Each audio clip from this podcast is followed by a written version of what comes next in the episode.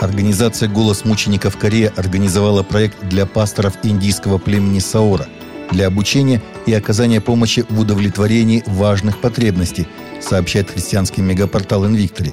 По данным исследователей, число христиан в Индии среди племен Саура в Восточной Индии за 30 лет увеличилось с 2000 до более 200 тысяч, что составляет примерно 60% населения племен Саура – Представитель «Голоса мучеников Кореи» доктор Хён Сук Фоли отмечает, что подобный рост вызвал негодование и привел к проявлениям насилия в отношении пасторов из Саора, которые живут в деревнях штата Одиша, большинство жителей которых исповедуют индуизм.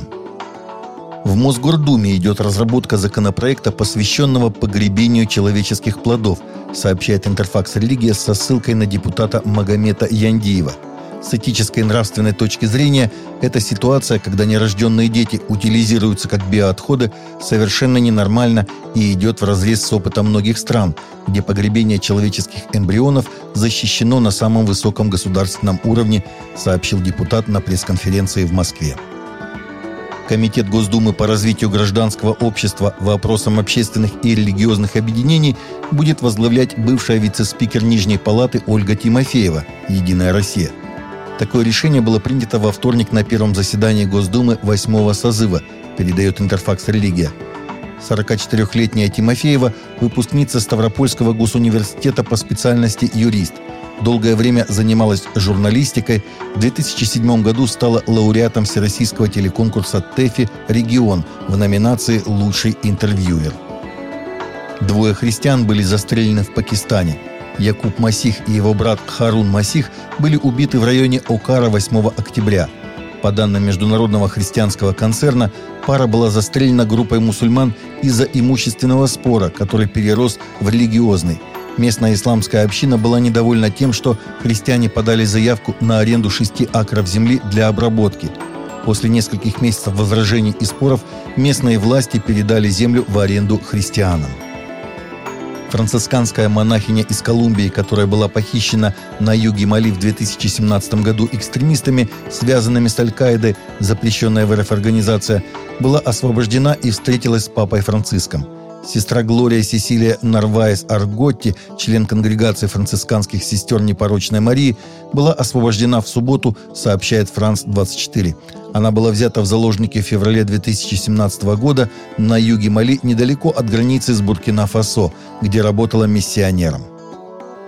Основатель исследовательской компании The Barna Group призвал родителей бороться с негативным влиянием СМИ, которые несут противоречащие Библии учения их детям – во-первых, он посоветовал родителям следить за тем, какую информацию дети получают онлайн. Во-вторых, Барна также порекомендовал родителям свести к минимуму время в планшетах или телефонах. В-третьих, Барна призвал родителей стать посредником между тем, что навязывают СМИ, и тем, чему учат священное писание.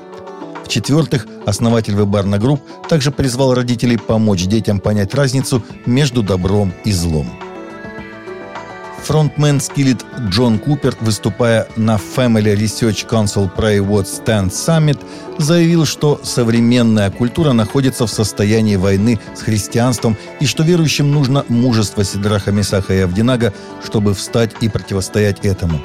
Купер, который является ведущим вокалистом рок-группы, номинанта на премию Грэмми, поведал собравшимся, что он был вдохновлен героями Библии и такими людьми, как Кори Тенбум и Дитрих Банхофер – Христианская община сегодня, сказал он, нуждается в мужественных мужчинах и женщинах, желающих защищать истину. В одном из регионов Чили выращивают то, что будет основным компонентом новой вакцины от COVID-19. Ее будет производить дешевле, чем аналоги. Это кора дерева квилая мыльная. С давних времен коренной народ Мапуче знал о пользе этого вещества.